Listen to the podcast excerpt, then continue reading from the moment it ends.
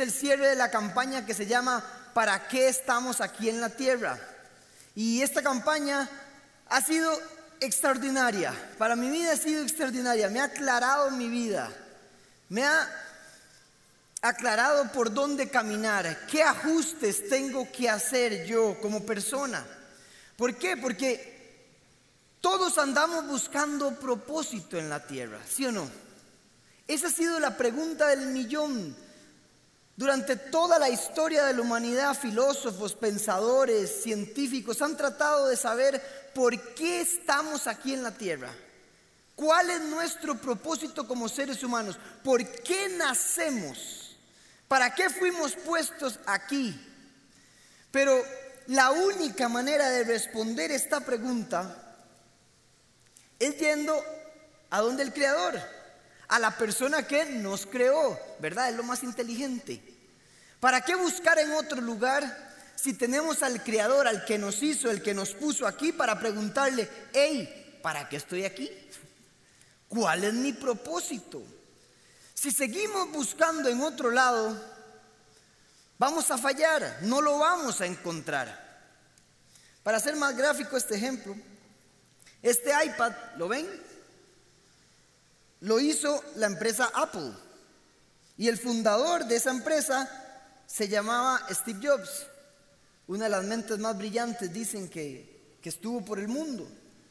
Y él, cuando presentó este iPad, dijo que era para usarse como una herramienta tecnológica pero yo este iPad, di, lo veo como la tabla de cocina de mi casa. No, no, es en serio. Yo aquí puedo partir cebolla, puedo partir fruta, ¿sí o no? Y aunque no sea para eso, funciona para eso. Podría usarlo. Pero vieras que nadie le cuestiona a Steve Jobs, ¿para qué es esto? Usted no ve a nadie en el mundo usando una cosa de estas como una tabla de cocina. Porque él como creador, como fundador de Apple y como creador de esto, dijo, esto se usa para estos fines.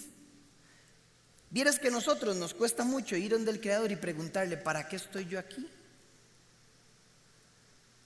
Se nos olvida que hay alguien que nos hizo, entonces ¿por qué no preguntarle a él? Esto es muy valioso como para usarse como tabla de cocina. Bueno, nosotros somos muy valiosos para desperdiciar la vida aquí. No fuimos hechos simplemente para despertarnos, trabajar, dormir, comer. Tenemos un propósito y tenemos que ir a nuestro manual, a Jesús, a Dios, a decirle, ¿qué es lo que tengo que hacer? ¿Para qué estoy aquí? Y durante esta campaña hemos descubierto cinco propósitos maravillosos espirituales, cinco propósitos espirituales. Y el primero era que fuimos hechos para agradar y para amar a Dios. Fuimos hechos para amar y para agradar a Dios. ¿Y eso, cómo se hace eso? Teniendo una vida de adoración. Lo más importante que usted puede saber en la vida es que Dios lo ama a usted. Dios lo puso a usted aquí para amarlo. Él nos puso aquí para demostrar el amor que Él tiene por nosotros. Eso es lo más importante que usted tiene que saber. Él quiere mostrar el amor que Él tiene por usted. Por eso usted nació. Ahora, lo más importante que usted tiene que hacer en la vida es corresponder a ese amor. Lo que usted necesita saber es que Dios lo ama y lo que usted necesita hacer es corresponder al amor. Y corresponder a ese amor es vivir una vida de adoración. Es un estilo de vida. Es mostrar el afecto por Él. Es querer conocerlo. Es establecer una relación profunda, así como la que yo tengo con mi esposa. No es simplemente saber quién es, es unirse a Él. Eso es vivir en adoración, es amarlo a Él, es devolverle a Él el amor que Él tiene por nosotros. ¿Qué pasa? Si no tenemos como propósito eso, nos va a hacer falta algo, porque Él nos hizo y por lo tanto dice, la plenitud del ser humano es cuando usted cumple el propósito. Por eso es que hay gente que se siente incompleta, porque no se ha dedicado a amarlo a Él. Así es como Él nos hizo. Este iPad te pudo haber usado para partir tomate y estaría muy triste por eso. Él quiere usarse para una herramienta tecnológica. ¿Sí? Usted y yo tenemos que amar a Dios, vivir en adoración para cumplir uno de nuestros propósitos en la tierra. Número dos, fuimos hechos para la familia de Dios. Fuimos hechos para vivir en compañerismo. Fuimos hechos para estar juntos. Cuando Dios puso a Adán en la tierra, Dijo, no es bueno que el hombre esté solo. No fuimos hechos para estar solos. Si no empezamos a vivir de esta manera, vamos a ser incompletos. Algo nos va a faltar en la vida. Dicen los psicólogos que somos seres relacionales. Ya esto no es un secreto. Necesitamos pertenecer a algún lugar. Todo mundo ocupa pertenecer. Por eso la importancia de pertenecer a una comunidad como la común de vivir en comunidad, de asistir, para ser amigos, para relacionarse, para compartir.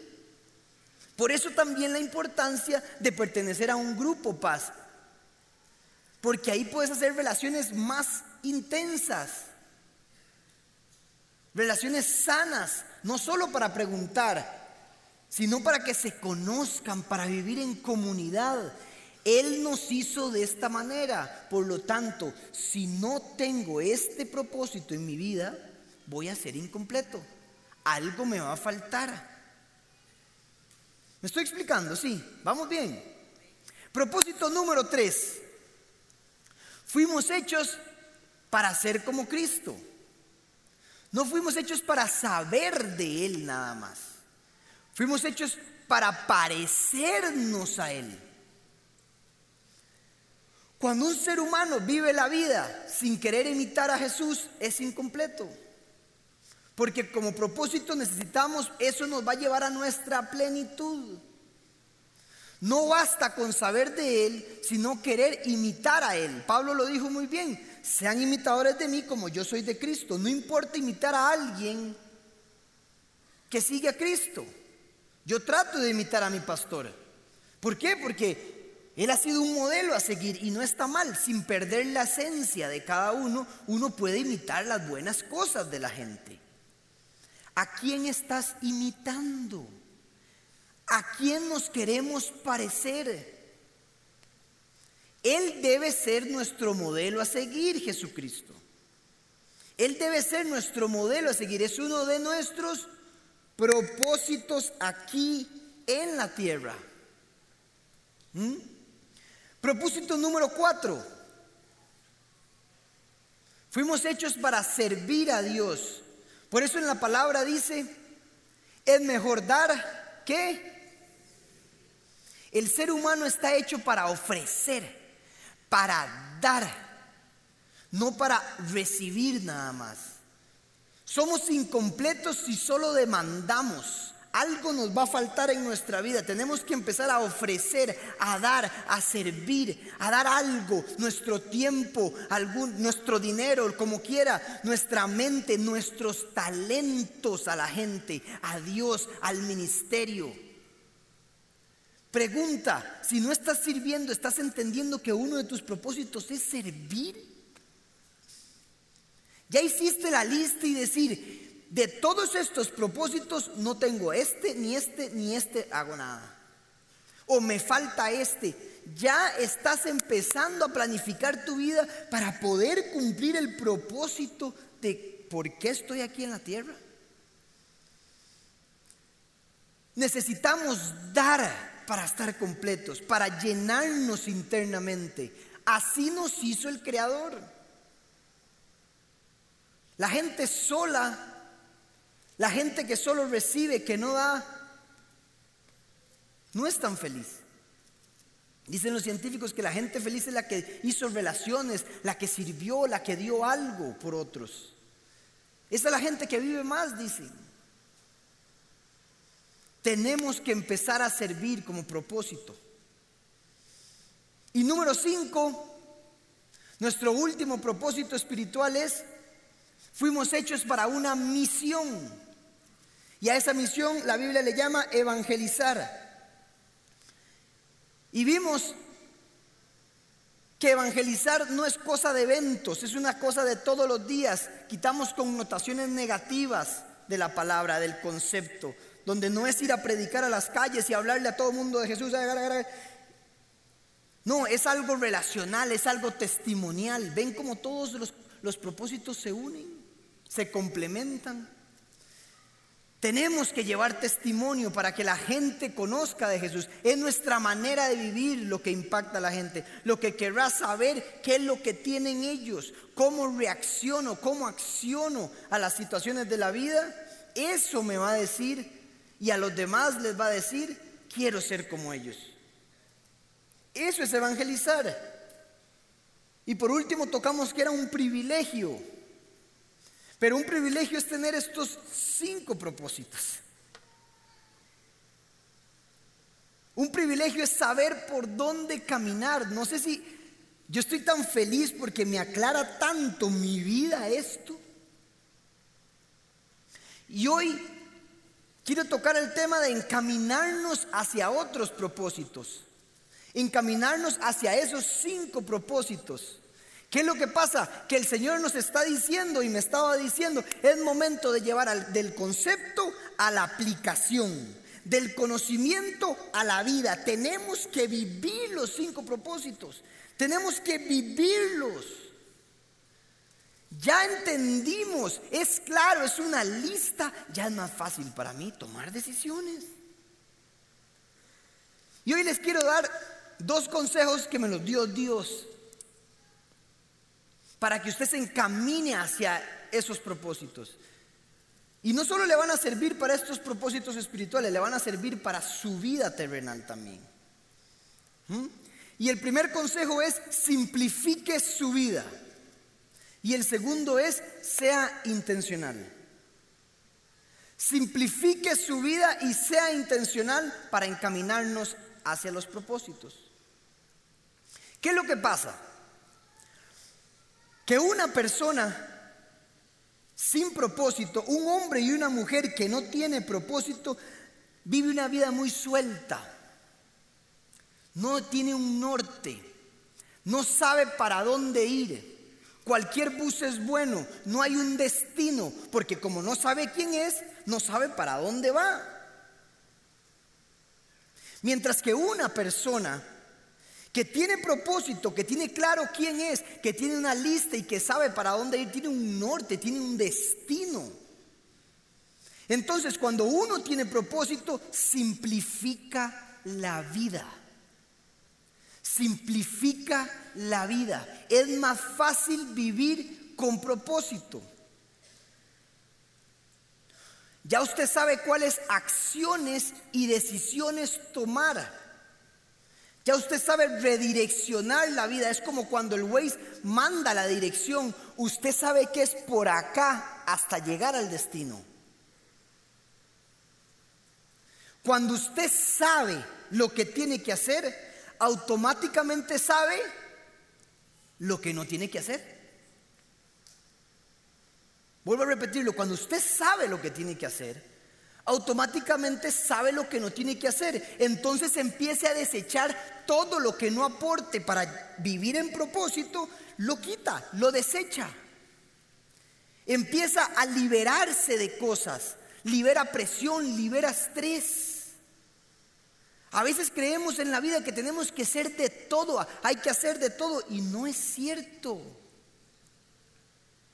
Cuando vivimos con propósito, Sabemos y controlamos las decisiones que tenemos que tomar para llegar ahí.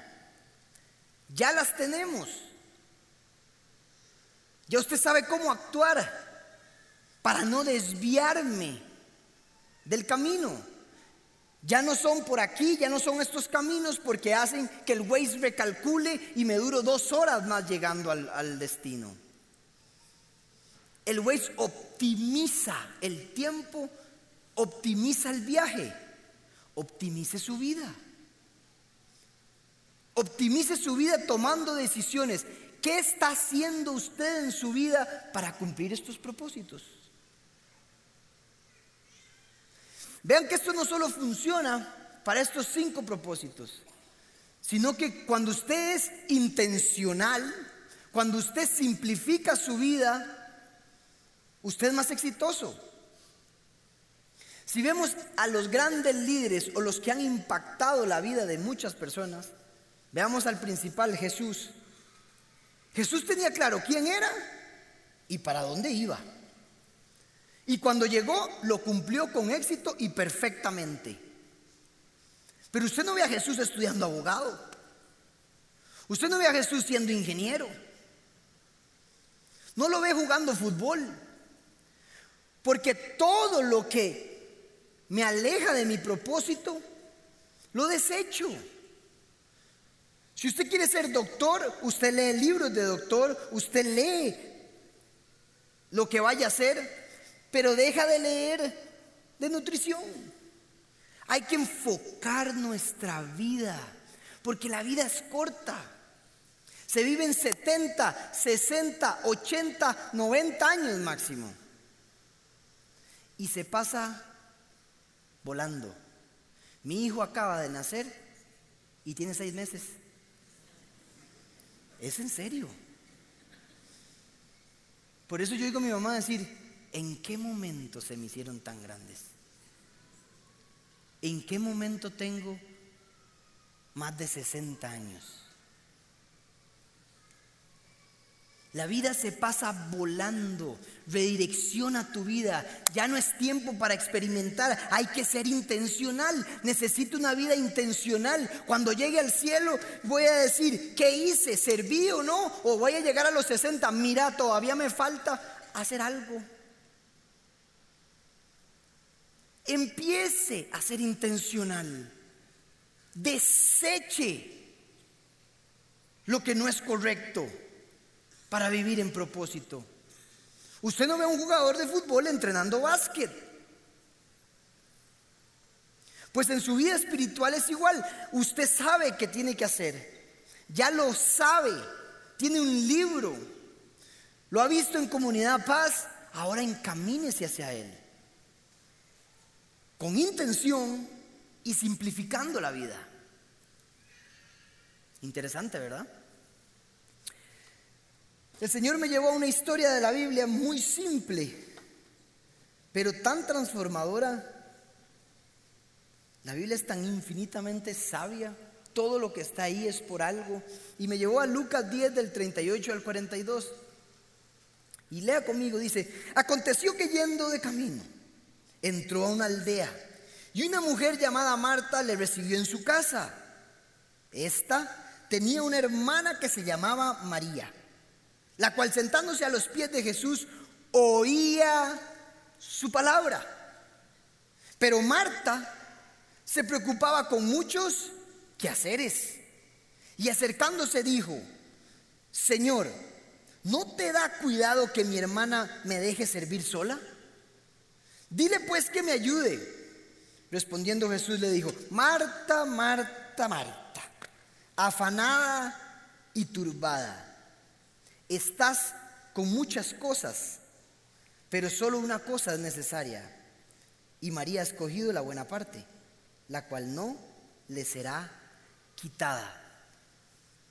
Jesús va y visita a dos mujeres, algo tan simple, y una de ellas se pone a cocinar, que todo esté limpio, que todo esté bien ordenado, que todo esté en su lugar, y la otra se dedica a estar con él. Mucho que hacer tiene esta y todavía llega donde Dios y le dice, dígale a mi hermanilla que haga algo, hago yo todo, porque usted siendo Dios no le dice que haga algo, no le da cólera, usted también. La respuesta de Jesús es de líder. La respuesta de Jesús, como siempre, es de una persona sabia. Y le dice, Marta, Marta, ¿acaso tengo hambre yo? ¿Acaso vine para que la casa estuviera ordenada? vine a transformar tu vida. Y su hermana ha escogido la decisión correcta. Tienes mucho que hacer, estás agotada de tanto que haces. Estás cansada. Es más, hasta estás enojada con tu hermana. Empieza un rencor en la vida. Y todo por algo que no es necesario. Póngase a pensar usted en su vida si está agotado, agobiado por cosas que al final ni siquiera aportan para su propósito. ¿Qué tienes que desechar en tu vida? ¿Qué tanto estás haciendo que ni siquiera te importas en, las cosas importantes? que ni siquiera puedes recapacitar para decir qué es lo que importa. Mi energía, mi tiempo vale oro y se la estoy dando a cosas que no interesan. Es más, Marta vive en una suposición hasta de Dios. Supone que Dios quiere comida, supone que Dios quiere que todo esté ordenado. Vivimos en suposiciones, pero a través de esta campaña aprendimos que Él es el que nos da el propósito. No es lo que yo pienso que debo hacer, es lo que Él cree que yo debo hacer para que yo lo haga, para yo llenarme. Hoy le hablo a la gente aun cuando sirve en la iglesia, que están todos los ministerios, ¿cómo vamos a hacer las cosas bien si estamos en siete ministerios? ¿Cómo vas a ser el mejor en lo que haces, en tu trabajo, si estás en siete cosas a la vez? Tenemos que priorizar. La gente dice, quiero establecer prioridades. ¿Sabe por qué a la gente le cuesta poner prioridades en la vida? Porque no sabe para dónde va. ¿Sabe por qué a la gente le cuesta enfocarse? Porque no sabe quiénes son, cuál es su propósito. Una vez que sé quién soy y para dónde voy, establezco prioridades que me lleven y que me hagan llegar hasta ahí. Y todo lo que no esté para llegar hasta ahí, lo desecho. Las personas, gente que me quita el tiempo, que me roba el tiempo, ya no es necesario. Si entro a una librería, ya sé hacia dónde dirigirme. Romance, comida, yo esos libros no los tengo que leer, me quitan tiempo de mi vida. Yo ya sé a qué me llamo el Señor. Tengo que ser intencional, optimizar mi vida hacia esto. ¿Y usted? Es difícil, es duro. Marta, Marta, Marta, en tantas cosas estás. Y después dice, ¿por qué estoy agotado, Señor?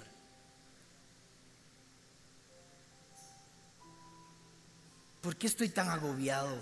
¿Por qué tengo rencor? Tras de eso tratamos de jalar a las personas hacia nuestro estrés, hacia nuestra presión. No naciste para hacer de todo. No naciste para ser bueno en todo. Dios te dio un talento. Anda hacia ese talento. Sé el mejor. Es más, cuando combinas el talento que Dios te dio Seguramente serás exitoso y lo desarrollas, pero tienes que enfocarte hacia ahí. Cuando los jóvenes me pregunten qué soy, qué hago, cuáles son sus talentos, son regalos de Dios. Dios se los dio para que usted camine hacia allá. Soy, soy creativo y ¿qué estás estudiando? Nutrición.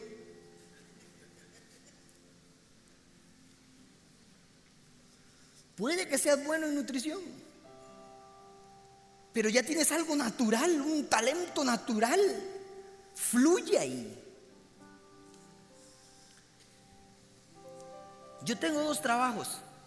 El Señor me viene llamando hace muchísimos años. Y al parecer solo yo no me he dado cuenta. Gasté tiempo de mi vida, leí libros que... Estudié cosas que Mejor hubiera redireccionado mi vida hace tiempo. Ahora tengo ya 34 años. Algunos dicen que joven. Sí, soy joven. Pero es que no dejan de ser 30 años atrás. Yo quiero ser lo mejor para Dios. Quiero entregar mi vida a Él. Y ahora me costó decidirme, tengo dos trabajos y a veces digo, ¿por qué pienso tanto? Gasto medio tiempo de mi vida en cosas que al final no son lo que voy a hacer. Tengo tanto en la mente que al final no soy el mejor en lo que tengo que ser. Tengo que pensar en tantas cosas. Esta historia de Marta y María fue reveladora para mí. ¿Le está hablando a usted? ¿Le está hablando a usted? Esto le sirve para el trabajo, para decidir quiénes son sus amigos, en qué gasta el tiempo.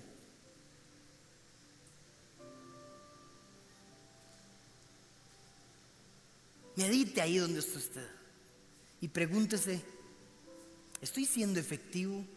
¿He optimizado mi vida? ¿He sido intencional? Que yo tenga claro mis cinco propósitos espirituales me facilita mi vida. Sé en cuál tengo que mejorar. Sé en cuál tengo que meterle un poco más de ganas.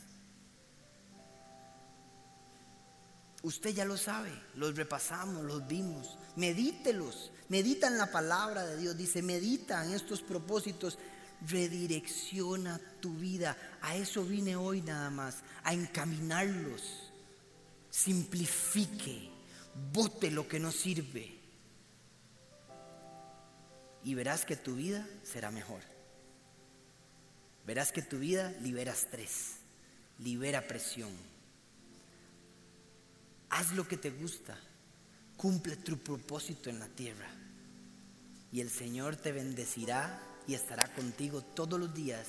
Nunca estarás solo. Dice Josué 1.9 y con esto cierro.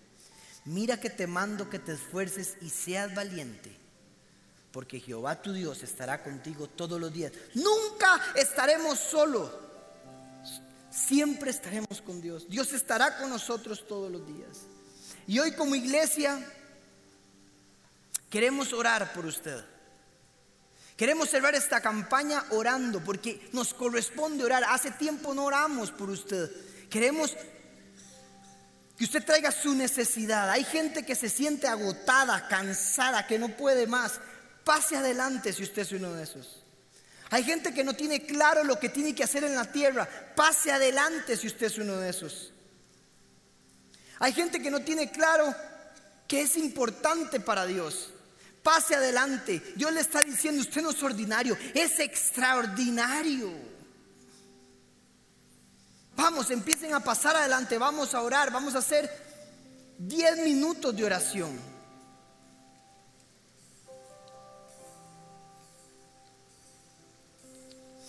Hoy es un día para que usted se encamine hacia sus propósitos. Si usted ocupa desechar gente, qué difícil, y el Señor le está hablando ahí, pase adelante. Vas a tener que dejar amigos tal vez. Vas a tener que dejar gente que te saca del camino. Vas a tener que redireccionar tu vida hoy. Pasen adelante. Si usted no sirve, hoy es oportunidad para servir. Acérquese a una persona, póngale la mano atrás, no lo abrace y empiece a orar por él. Usted no sabe qué tiene, pero ore por él. El Señor está tocando corazones y le está diciendo a algunos, es el momento de empezar. No tengas miedo. Pero Señor, no sé qué decir. Vaya, póngale la mano nada más. Ore por ellos. Vamos, no quiero ver a nadie solo. como Somos una comunidad. Somos una iglesia donde cuando estoy bien le doy a otros y cuando esté mal alguien más me va a dar, me va a ayudar. Esperamos que esta enseñanza haya sido de gran bendición para tu vida.